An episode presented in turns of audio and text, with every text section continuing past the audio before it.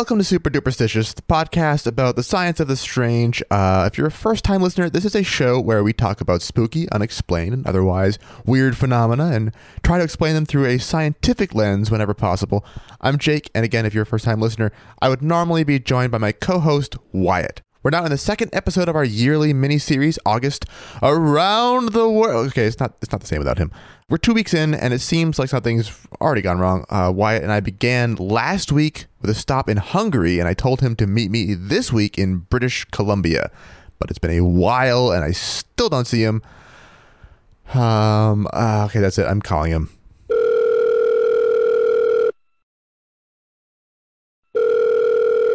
Jake, where are you, man? I'm where I said I was going to be. Where are you?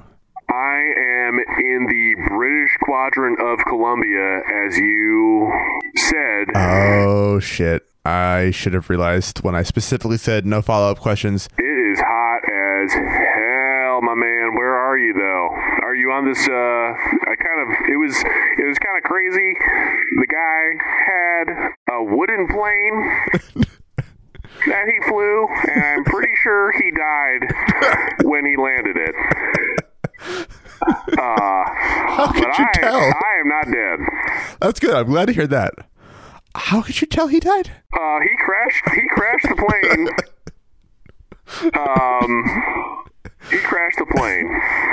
Well- so thankfully it is made of wood, so I just kind of pried it open. Well, I'm I'm glad to hear that you're okay. I was inside. He had sunglasses on, and he had a backwards hat on, interesting. and he was a giant monkey. This could have gone worse. I think. I'm glad it worked out the way it did. I'm glad you're okay. However, there's a problem. Uh, I'm in Canada. what? Yeah, the province of British Columbia. It's pronounced Provence.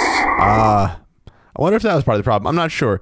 But you have in your luggage the NC AAA device. I do. And we have some patrons to thank. All right, here, one sec. Let me. Um, damn. I'm sorry that I'm not there. My bad. That's all right. It's a, a, a an honest mistake. I think I, I blame myself for this one. Do you mind if I send you like a Venmo request? Because that ticket was not cheap. Yeah, well, that's what the, we're thanking our patrons for their support. That's what it covers is our travel expenses. The pilot demanded payment in 5,000 bananas, which actually costs more than you would think. Yeah. Uh, okay, let me start unzipping. I forgot the bag you store this in. I actually got a bigger bag.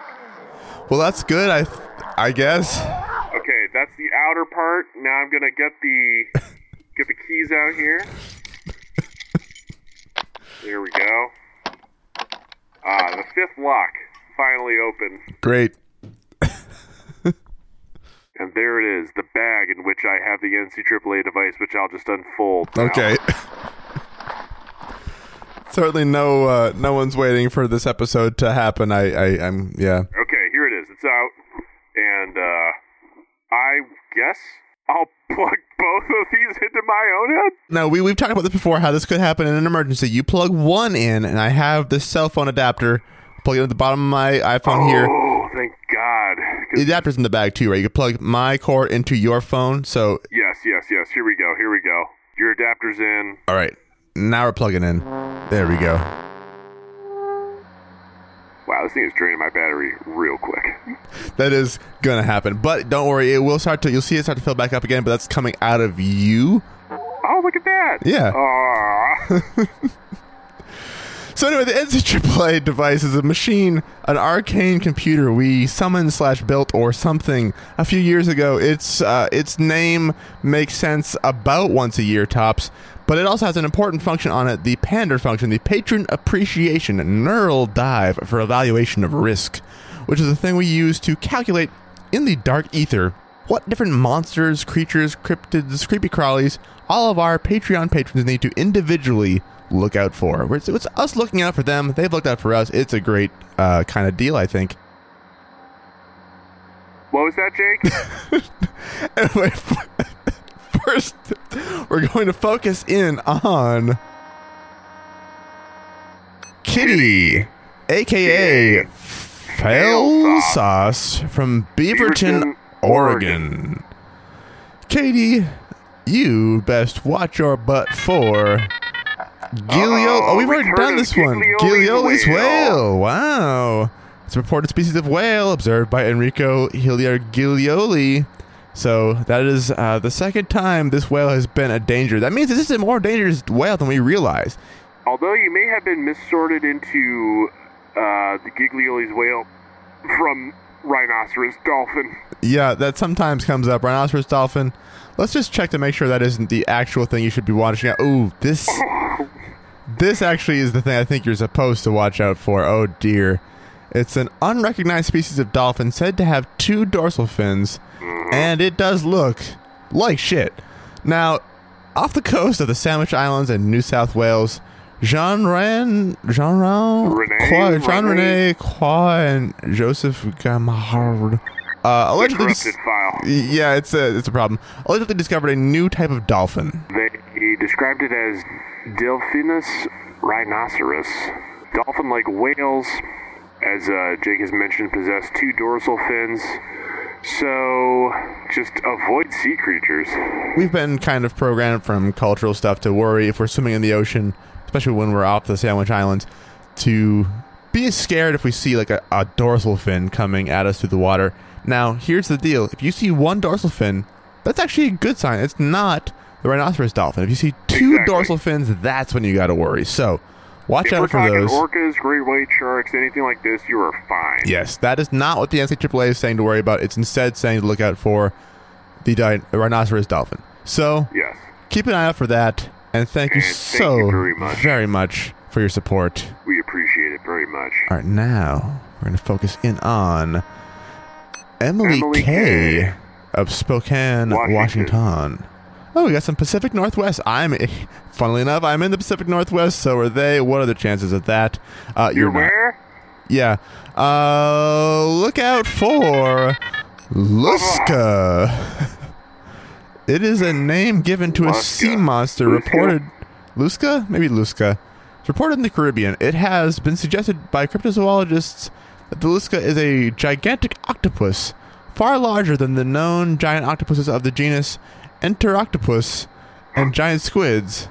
The legend also said that it was a half shark and half octopus. Or Sharktopus, Mm-hmm. which of course is a movie. Um, do look out for Lusca in the Bahamas. So maybe avoid going on vacation there. Based on some knowledge of octopus morphology, local fishermen estimated the total size of this creature when living to be some 20 to 30 feet, which is big but not enormous. but it's said to have grown to over 75 feet or even 200 feet in other cases, so that is pretty big. My goodness. I mean, obviously, people love the tropics, great vacation spot. If you really want to go to the Bahamas, you just got to make sure to watch Sharktopus first. That is a cautionary tale that specifically applies to you, and uh, you should be safe after that, you know? It could also be a multi headed monster, a dragon like creature, or some kind of evil spirit. So there's some things to keep an eye out for, but we think you'll be fine. You'll And be fine. thank you so much for your support on Patreon. We really do appreciate it Yes. very much. We we appreciate any support on Patreon. It's hugely helpful to making the show even possible. Uh, it we really couldn't have gone this far without the very kind, generous support we've gotten on there. And there's some great stuff we'll give you in return.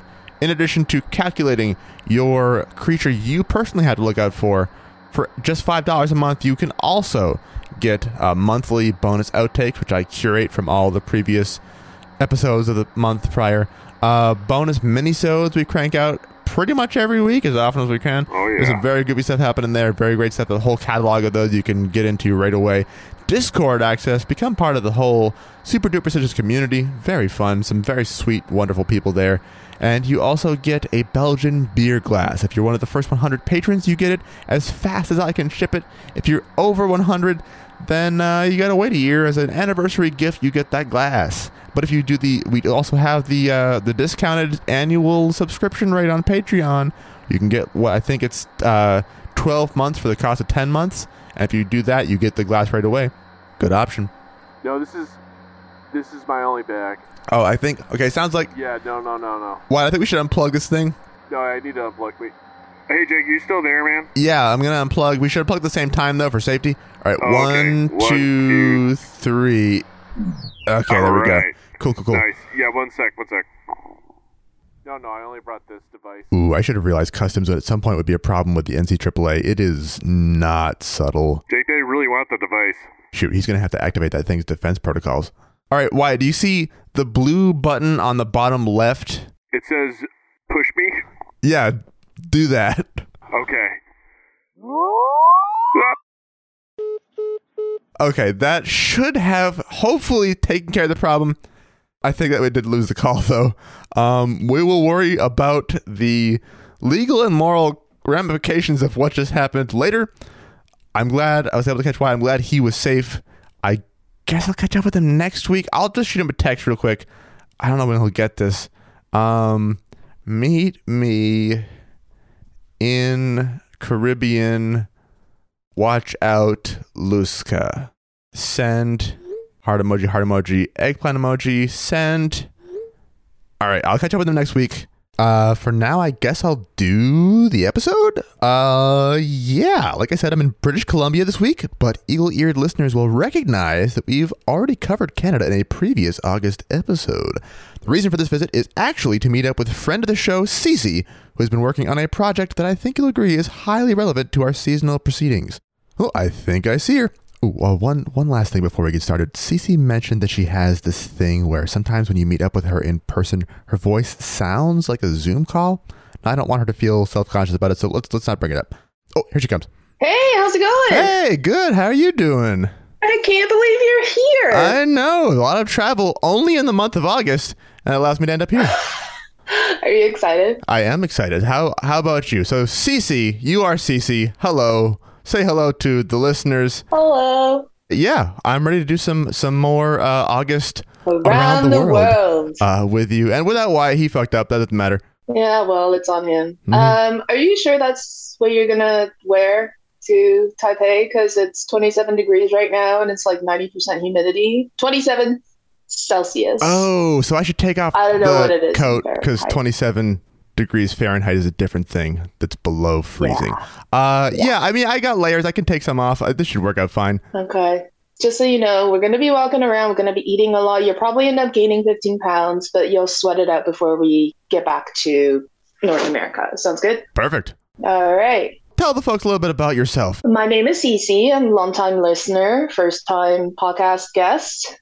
And uh, I am Taiwanese, which is something that you guys might find out pretty soon. Now, as I understand, the reason that you invited me out here to meet you here in British Columbia to go to Taiwan is because over the past few months, you have had some downtime after doing a lot of uh, great frontline work during the whole COVID 19 pandemic. Yes. Uh, and since then, you've developed a teleportation device. Is that correct? I did, yes. It's something I've been working on for the past 30 years or so. Great. So I'm glad you finished it in the specific window that you did. It works out great for us now. So, uh, how do we work this thing? What do I need to do? Oh, uh, you just literally press that big red button. I've set everything else. Uh, I've set up everything else correctly. You know the location and the time and date. So, do you want to do the honors? Sure. All right. I'm pressing the big red button. I have pressed the big red button. Wow, that worked really seamlessly. Yeah, feels like you're walking into a wall of heat, doesn't it? Isn't it lovely? Yeah, humidity is a good thing. Uh, but yeah, cool to. I always love this part of August around the world. Uh, is going around the world and seeing different stuff. So it's warm. This is cool. Uh, Taiwan. Now you are the expert on where we are now. Anything you'd like to share about about the location? I'm in- indeed I am. I have five doctorates on Taiwanese politics. No, I'm just kidding. Uh, Only only three. So Taiwan, yeah, just three, is a country, sort of. Where do I start? So Taiwan is a very, very small island. On the right hand side, I guess the east coast of China, you can see it. It's about the size of Vancouver Island, for those of you that want a North American reference. There's about 23 million people on the island, and that's the size about two Israels or two Switzerlands, however you want to look at it. And uh, yeah, it's got a very, very old history in terms of uh, being populated by human beings. Let me just go through that with you uh, just a little bit so you have a rough idea because the stories I am going to tell has a lot to do with the history. So the context needs to be there. Cool. So the there's about 40 indigenous groups that were the original inhabitants of the island, and they're called Austronesian peoples. So some of the other places they lived in was, you know, Polynesia, Southeast Asia, places like that. Um, they arrived to the island around 15,000 years ago. So that's a suggestion that they were they used stone tools and they were there around the Ice Age. And thereafter, there's been a lot of colonization. We were colonized by the Dutch and the Dutch East India Company, which is something that is uh, quite famous throughout the world. They had rice and sugar plantations. They took land and they had slave labor. The Spanish came in a few years later, but the Dutch kicked them out. And then the Chinese came and it was um, they've been going to Taiwan since the 1500s, like uh, merchants, fishermen, pirates, things like that. So you know we've been there for quite a while. Um, Japanese invaded us. Uh, between 1895 to 1945, so the end of Second World War, and uh, Taiwan was a quote unquote model colony for the Japanese. So it's basically like a social experiment where they want to create the perfect Japanese society, and they used us as guinea pigs, uh, which lovely, you know, resulted in a lot of atrocities. Uh, it also resulted in a mix of cultures. So Taiwanese culture is not just Chinese. There's a lot of aspects of um, Japanese culture as well. A little bit of Dutch and Spanish, but not so much. More recent history is um, has to do with the Republic of China, which is very different from the CCP, the um, Chinese Communist Party. Mm-hmm. Uh, so in 1912, so th- there are two, two different systems of government. So in 1912, the Republic nationalist government basically was founded in China, and um, in 1945, the Chinese government, the nationalist government of China, began to exercise jurisdiction over Taiwan because J- Japan surrendered. So we actually got the island back. 1949, because of the civil war between the nationalist government and the communist government, there was a mass exodus of uh, the nationalist government to Taiwan because they were basically basically losing. And they were followed by around 1.2 million refugees from Taiwan because if they stayed behind, they would have been destroyed by the Cultural Revolution. They had no other they had no other choice really. It was leave or die. It's just, you know, die this way or possibly die the other way. It was you know, Taiwan was very poor for a very, very long time, and there were a lot of people that had nothing they had the, because when they escaped, they had the clothes on their backs. They couldn't tell their families where they were going because there a lot of them were soldiers, so they weren't allowed to say that, and they spend the rest of their lives alone with nothing. Jeez. With very minimal uh, government support as well, because full democracy happened very recently in the 1980s. Before that, it was martial law.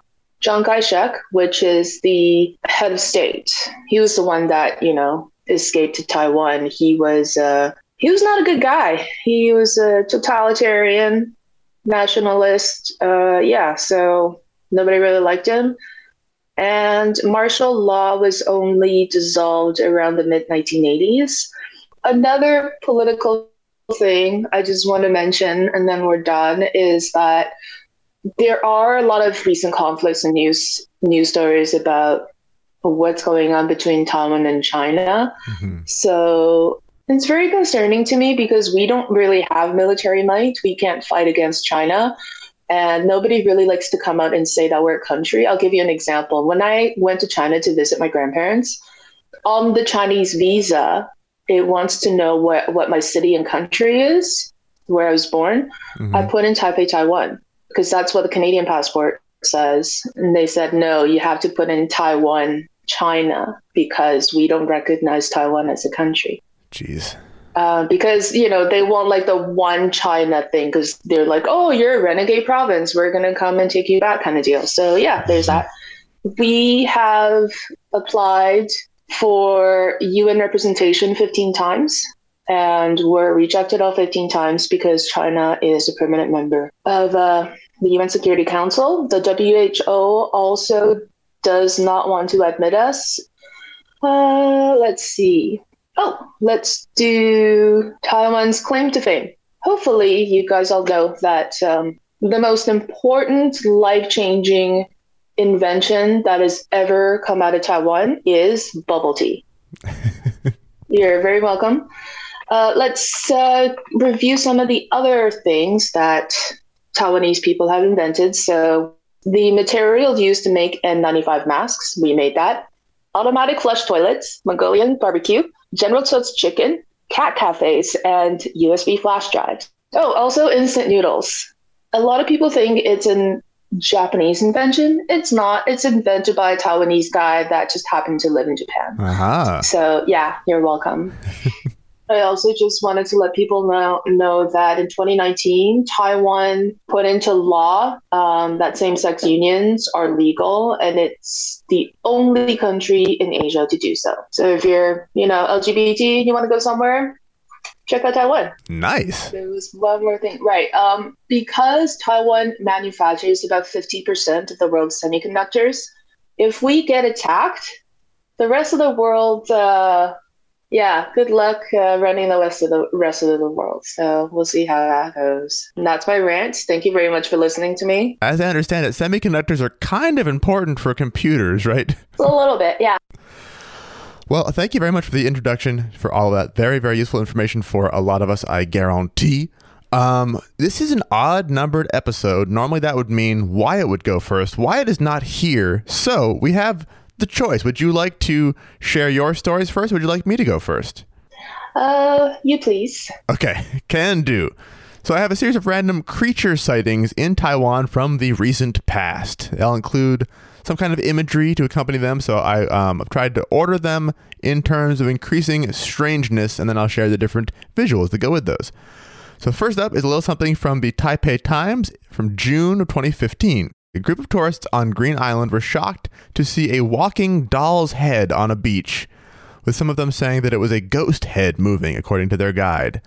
A bed and breakfast operator nicknamed Guai Shu, which I guess translates to monster. Uh, Guai means ghost, is that right? It's pronounced Guai Shou. Guai Shou. Yeah, Guai Shou. Thank you. Uh, he said on Monday that a group he was leading on an ecological tour of Haishenping Bay on Sunday came across a hermit crab that had appropriated a discarded doll's head as its home. So let me show you an image of what that looked like. Nope, that's a big note for me. It's coming. Here it is. Why? Why? Why would you do this to me, Jake? You knew what this show was before you agreed to be on it. Fine. I concede. So, uh, some in the group thought it was funny, but others felt sad after I explained to them why it had come to that, Guaisho said. Hermit crabs normally try to find seashells, which are made by snails, to use as protection against predators, but this crab, about as large as a man's fist, apparently could not find a proper home on the garbage strewn beach and was making do with the doll's head, he said. Green Island residents said that seashells on the beach are becoming scarcer as more tourists visit the island of Taitung County and take home shells as souvenirs.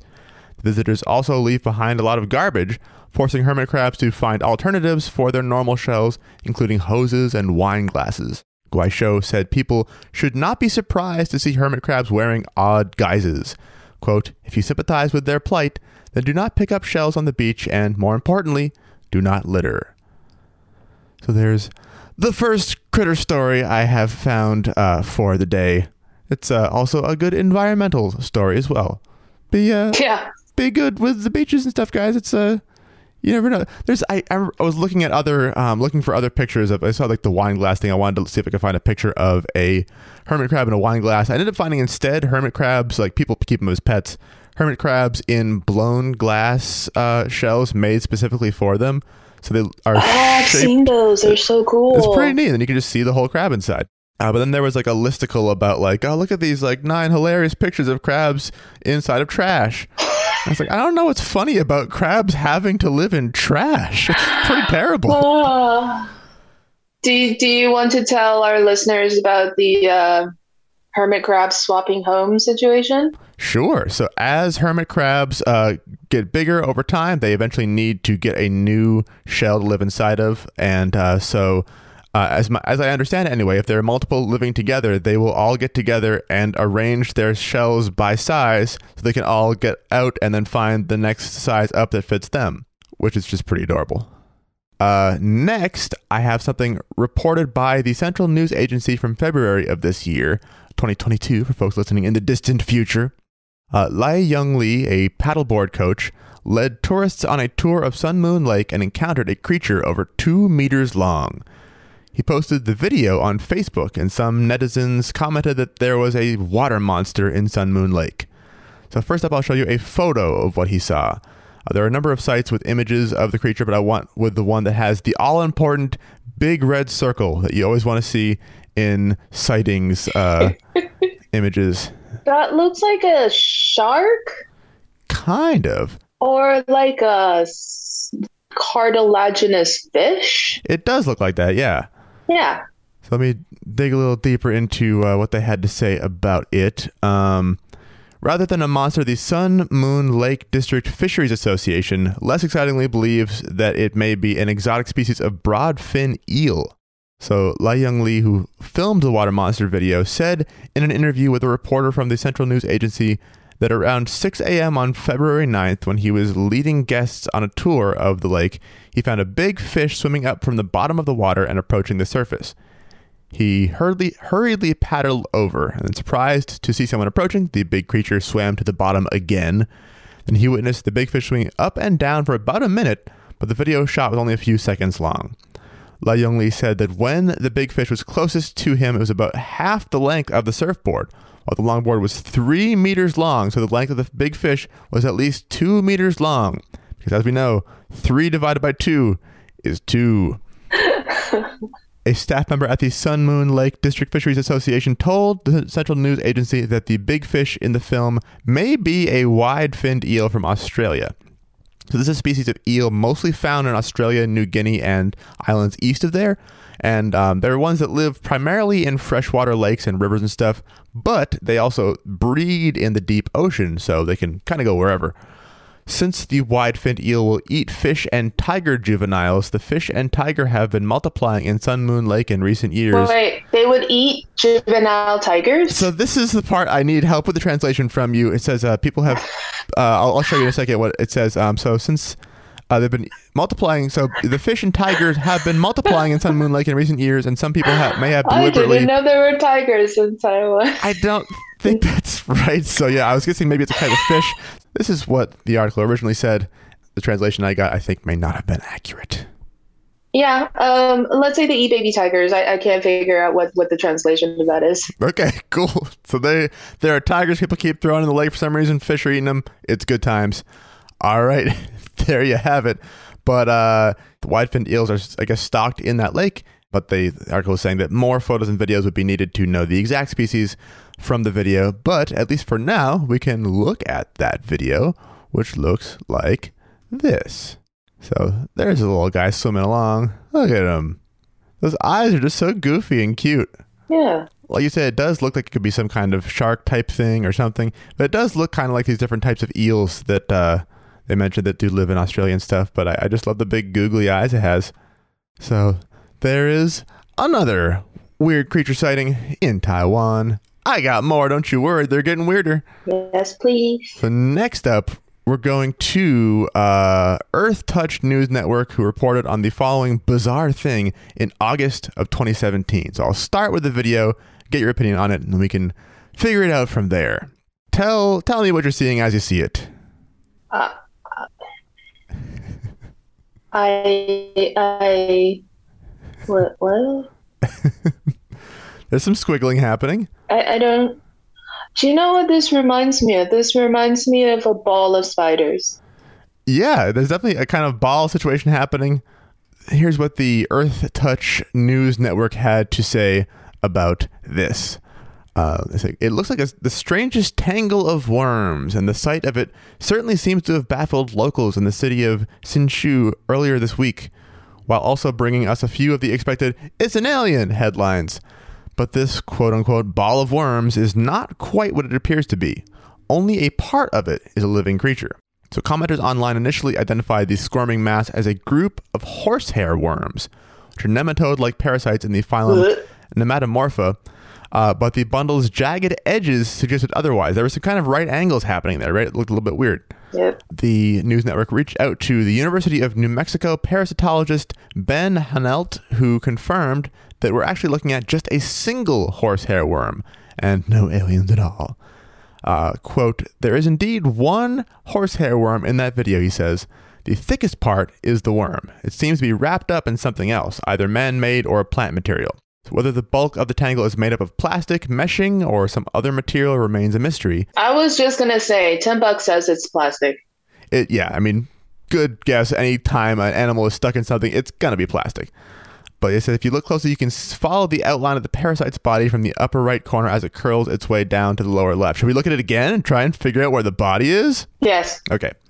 So looks like it's at the thicker part. So I'm guessing this big thick part that's kind of moving all around, and then around it is yeah, I guess some net or something. Oh, that makes sense. You Yeah. know what? Now that i watch it again, it reminds me of those. Um, do you know like the black plastic grid fencing kind of plastic thing? Yeah. Yeah, you're eh, yeah, I wonder if that's what it might have been from. Hard to say. I don't really know where specifically this was. So it's hard to know what could have been around for it to get stuck in, but uh, certainly weird looking. Also known as Gordian worms, these animals pose no threat to humans or pets. Instead, they develop inside the bodies of insects like grasshoppers, crickets, and cockroaches, and are typically found near small puddles and streams or in particularly wet areas. And while you'll often find a single parasite per host, they do occasionally emerge en masse. In Wired's Absurd Creature of the Week, Matt Simon writes, quote, the 350 or so known species invade insects after developing for several months. The worms mind control their host to make a suicide dive into water and then escape through holes bored in the insect's exoskeleton. The parasites end up in a tangled knot that can be as heavy as the tattered and oftentimes still alive host that they leave behind. So this weird knotted birthing situation definitely explains the name Gordian worms. Uh, horsehair worms reproduce and complete their life cycle in water. So by using mind-controlling chemicals to lure their hosts to lakes and streams, they get a free ride to their final destination. Uh, in the case of the lone worm in this video, the creature may have hit dry ground while attempting to free itself from entanglement, or it possibly found itself stranded uh, in a dried up puddle or something. But yeah, in conclusion to this particular segment, as we so often point out on this show, being an invertebrate sucks, and being an invertebrate parasite is horrifying. Yeah, reminds me of my favorite fungi, cordyceps. Mm-hmm. They uh, they turn insects into mindless zombies, and you know, in certain situations, people as well. But for now, it's only fictional. and Let's hope it stays that way. For sure. Those became so popular and like I feel like the late 2010s or so people got really or maybe even like early 2010s people just got so suddenly found out about cordyceps and everyone like every single like that was back when like I fucking love science was really popular and everyone was sharing stuff like that everywhere. Like oh my god, this fungus does this thing to bugs. And it's it's cool as hell, but it's uh only one of the many horrible things that control the insides of invertebrates. I mean, there's some wasps which will sting beetles in the brain and then they can just lead them around anywhere and then they lay their eggs inside and they eat them while they're alive. Yep. So now I've saved the weirdest for last. It takes us right back to 2015 again, this time in June. CC, remind me, how squeamish are you with regards to gross, slimy, creepy, squiggly things? I'm more bark than bite. Cool. All right. Then let's go ahead and watch this video. Not that one. We just watched that. Here we go. So you got this fun green guy squirming along on some concrete. Every once in a while, sticking out a pink thing, just kind of feeling around with it. Oh, I've seen this kind of worm before. Isn't it neat? It's just so They weird. They spit out their innards to like digest things because Yeah. there's like uh, juices in those gross things. So yes, you are right on the money. Uh, let me Yeah. away from here. This is um, so have uh, National Geographic has an article with answers to what this whole deal was, and I'll link to the article as I usually do for folks who want access to the article to read it. I've mentioned before, National Geographic asks for you to give them an email address so you can subscribe before they let you see the article. Just put in no at no.no works every time. Oh shit. Yeah, it's it's great. I literally use that exact thing every single time, and it's like, thank you, thanks for subscribing, and then it lets you read the whole thing. Oh, cool. Um, so what they have in their article, they said fishermen in Taiwan recently spotted a giant bright green worm waggling what looks like a pink tongue, and posted a video of it online last week. Footage has since gone viral. Creature in question is a type of Nemertean or ribbon worm called Lineus fuscoviridis, says John Norenburg, chair of invertebrate zoology at the Smithsonian's Natural History Museum in Washington, D.C. So ribbon worms are the ones you have seen before that do this thing. Uh, this harmless species ranges from Japan to the Philippines and is fairly common in tropical coastal waters. The animal in the video, quote, probably crawled out of something brought out of the water. Uh, Norenburg explains like a, a porous rock, a large clump of seaweed, or even an old tire. So they could just be in there waiting to squirm on out. Uh, according to John McDermott, an, an invertebrate zoologist at Franklin and Marshall College in Lancaster, Pennsylvania, the Lineus genus is known for its large members. A statement whose phrasing he surely had time to reconsider after hearing it out loud. I was just gonna say. I remember reading that. I was like, Uh. no one's gonna, they're just gonna leave it like that. All right. yeah. Did you say the genus it was Linnaeus? Yes. Interesting. What a name. Oh, oh, yeah. Spelled a little bit differently from Carl. Yes. Uh, Oh, okay. It's um, it's L I N E U S, or maybe it's Linnaeus. Oh, Could be. This type of worm could be two meters, about six feet long. He says. Like me. yeah, One cc long. one cc. The cc's are either cubic centimeters or about Yeah. six six feet. Um, and if we learned anything from the uh, first article I covered, two meters. Uh, if you doubled that, you get three meters. So anyway, there are about 1,100 species of ribbon worm in the world, and most, but not all, live in the ocean. And then they say, what about the pink thing writhing around on the dock in the video? It's a proboscis, one of the defining features of this group of ribbon worms. So pretty, I think all or almost all species of ribbon worms have this proboscis, which they have inside of them, and then they actually like they reach out with it to grab stuff and stuff, but they actually turn it inside out to get it out and around, and then suck it back in. And uh, yeah, it's what they use to capture prey. In certain species, it's sticky and will like entangle a clam or a sea slug or another worm. Other ones, they'll have like venom and stuff in it. So then, using that, the ribbon worm can then engulf its victim whole. In some instances, Norenburg says ribbon worms can swallow sea slugs three to four times their size. These worms are even better than pythons in this regard, which makes sense when you have no bones. Some species anesthetize their prey so that the worm can then eat the immobilized animal from the inside out. Uh, yet another group of ribbon worms inject poison into their victims with a modified proboscis. So again, invertebrates are, scientifically speaking, fucked up little freaks. And in this case, not even particularly little, actually. Uh, as for the proboscis in the video, it was probably part of a last ditch defense by the animal after sensing it was on dry land rather than in the ocean, says Norenburg. This worm out of water wouldn't last long on land. They move with the help of a mucus coating, but they need seawater as a lubricant, he explains. Quote, the mucus on the animal in the video is drying just the way saliva dries in a person's mouth in the absence of adequate moisture. And the article just ends. So I'm guessing his point is that the worm is maybe ditching part of its proboscis to use it for more lubrication or something. I don't really know. But uh, And let me just uh, because it all of a sudden made me want to drink water. Okay, continue. okay. Uh, other species of ribbon worms have far more elaborate proboscis situations from like a branched out type of fan arrangement to what I've seen described as, quote, a bunch of sticky spaghetti that he uses for killing stuff. In any case, that's that on that. Yeah, I remember seeing footage of the, the fan thing. Yeah, that, it looks so weird. Just like just comes out of this. It, it doesn't seem like it could fit, but it just does it, and it's weird. And yeah, so that's all I've got for curious critters here in Taiwan. Before I give the floor to you, I do want to quickly remind our listeners that we are, as always, uh, brought to you by Four Phantoms, the groovy brewery in Western Massachusetts. Wyatt usually does this part of most episodes, so he has all of the good jokes and copy and stuff. I'll make it quick. It's a great little brewery in Greenfield, Massachusetts. Definitely worth visiting if you're anywhere near that part of the country. Uh, if you're in New England in general, you can also find their beer in different uh, beer mongers around and uh, some upcoming cool stuff. If you are listening to this the day it comes out, Thursday, August 11th, 2022, there is a trivia night. Go in there, do us proud with your smarty smarts. A week later, August 18th, there is another trivia night. This one is actually a fundraiser for Keep Our Clinics, an organization that supports independent abortion providers. So think about it. Uh, there's some taco stuff coming up. Tarot reading on Saturday, August 20th. We'll talk about these things as we get closer because we're going to be talking to you as we get closer. Uh, that's it, I think, for now. We love you, Four Phantoms. Thank you. CC, the floor is yours. Uh, I have three stories. So two are military. One's uh, of an elementary school. Where would you like me to start? Dealer's choice. Uh,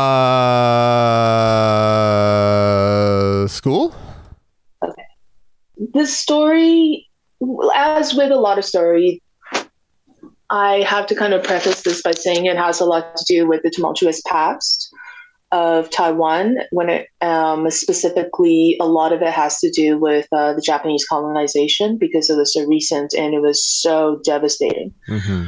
Uh, having said that, let's get started. 全副国小 literally translates to reclaim or liberate in English. It was the name of my elementary school in Taiwan. Such patriotic themes were common back in the day when the Taiwanese saw legitimacy and international recognition separate from mainland China. Many schools and government buildings in Taiwan back then were old buildings constructed during the Japanese occupation from the 1890s to the 1940s. Quanfu Elementary was one of them. The oldest building at the school was a four story circular building, which was very unusual architecture for its time. Floors two, three, and four had circular, open hallways wrapped around a central courtyard where one can look down to the first floor. There is a large circular skylight above. No teacher would admit to it, but based on official government records, this building was used as a prison during the Japanese occupation, Mm-hmm. where torture and executions were commonplace. Prisoners hung from the central courtyard four floors up so their corpses would dangle in the structure, serving as an example to others. Jesus. I remember that the fourth floor was off limits to students. The story tells of some sixth graders who were a few years ahead of me. They snuck into the circular building one night on a quote unquote test of courage. It was rumored that these students found the gate to the fourth floor unlocked, Mm. probably due to the janitor's forgetfulness. They climbed up the stairs to explore the fourth floor. The hallways were only lit by the moonlight through the skylight. All of the rooms seemed very old. They peeked into the rooms through the windows and found most of them contained very old Japanese furniture, including desks, chairs, and file cabinets. As they were leaving, one of the students saw something in the room and was startled. He stumbled backward and tripped over the ledge. Confused and terrified, the rest of the students ran out of the building. One of them looked into the room as he ran past it. In it, he saw decapitated heads piled on the floor and bodies clad in clothes from the early 1900s. As he ran down the stairs, he could hear crying and people yelling in Japanese behind him. What seemed like a silly dare resulted in one of the students' severe injuries after they fell over the ledge of the walkway. They later died of said injuries. Oh, jeez. Yeah, Wow. super fun. Mm-hmm. Super fun. So you said like military school. I was like, oh, maybe school will be more of a kind of light opening to this Yeah, it's section. an No. elementary school, man. Yeah, yeah. Oof. Um, just another thing, like a cultural thing, test of courage is basically what it is. It, it's very, very popular with um, kids, school age kids from East Asia, even like college age kids. They would go somewhere that's allegedly haunted or whatever, and they would Mhm. go on like a test of courage. kind of like a, a live action ghost hunting show, but you know, not with liars, but with school kids. So, yeah. Did I say liars? No, I mean, I- um, entertainers. Right. Yes. Okay. So the other two stories are military. However, they're both quite dark, like the first one, which is not necessarily uncommon. To me, it just it's normal to me to hear these stories, but I guess for people that are not familiar with Asian ghost stories, it seems quite heavy. So, fair warning, the other two are also going to be sort of heavy and stuff. So, uh, let's do. Do you want me to do both, or do you want me to? Do you want to pick one? Oh no, whichever. You go for both of them Uh, go for both of them. Yeah. All right, go for the gold. It is. at the same time, ideally. Okie dokie. So one with less decapitated heads. no, you know what? Let's go with the decapitated head thing because Great. why not? Yeah. And then we'll we'll do the third one later if there's time. Also, trigger warnings for sexual assault for this one. Just keep that in mind. Thank you. Uh, okay, so there is conscription in Taiwan. So the way it works is you join the military and then you have to draw a lottery on where you'll be stationed. The most undesired stations are remote islands off the west coast of Taiwan because that is where most of the conflict starts from Mm, because it faces China. right. And also, the Golden Stallion Award is like the Academy Award in Taiwan. So keep that in mind when I start the story. Okay. At the end of new recruit training, soldiers draw a lottery to see where they will be sent to. The most feared location is the so called Golden Stallion Award, Jinmajiang. It is a location where one must leave home and go to Jinmen, Mazu, and other outer islands for military service. Both Kinmen and Matsu are important strategic military positions in Taiwan. During the mid 20th century, it was also a battleground between China and Taiwan. The Matsu Islands are composed of eight main islands plus its affiliated islands, totaling approximately 36. Among them, the northernmost Gordon Island is less than 10 kilometers away across the Taiwan Strait, facing Fujian province.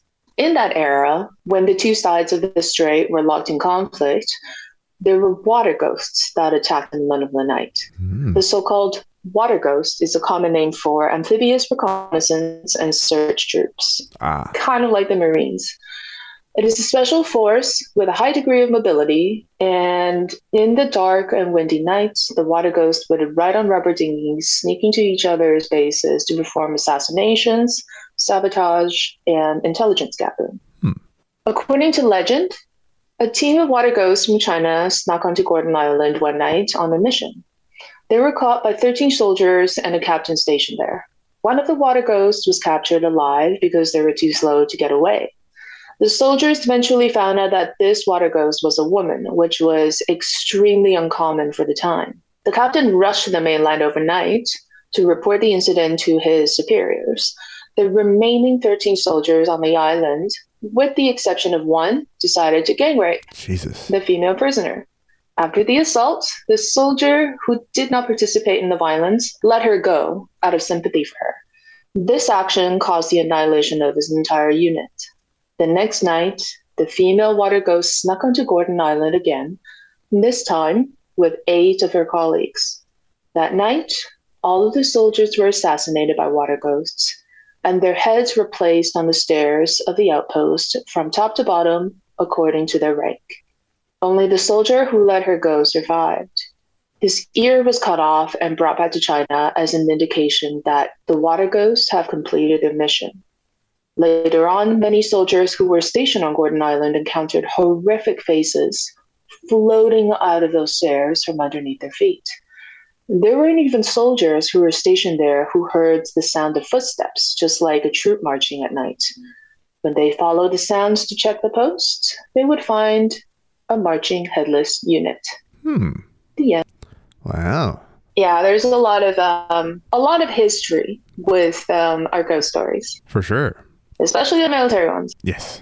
Okay, so this is another military ghost story, And I try to translate this as like it, it's a little bit complicated with regard to the locations of wherever everything is. So mm-hmm. stop me at any time if you need clarification. Okay.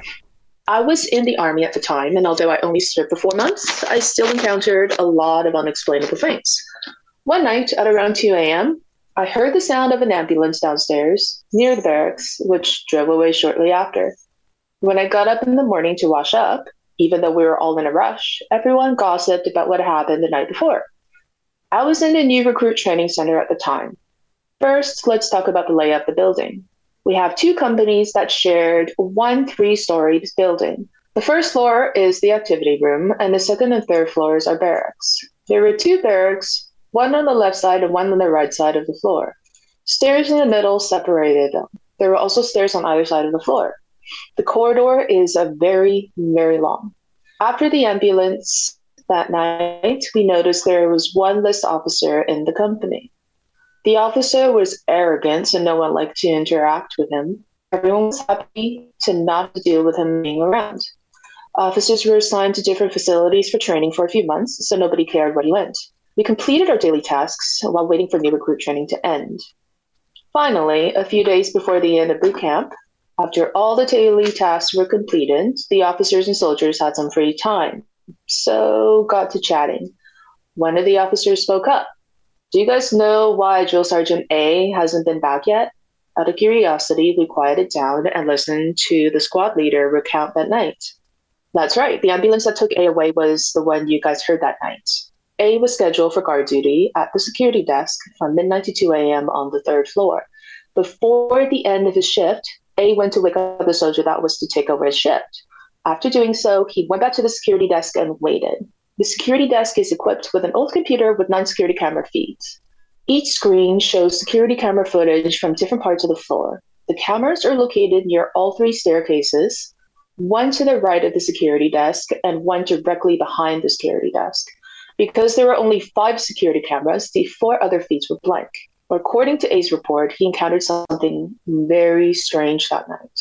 The feed from the security camera at the right corridor near the stairs showed a line of soldiers lining up from the second floor. What were they lining up for? To jump off the building. Oh. That's right. The soldiers were lining up to jump off the building. Hmm. People who served in the military know that the outside of every building had nets installed to prevent people from successfully completing suicide. At this point, A realized that there were likely ghosts because if there were real people, it was impossible for them to fall without disturbing any of the nets. One of the soldiers in line noticed A was looking their way and so walked towards A's desk.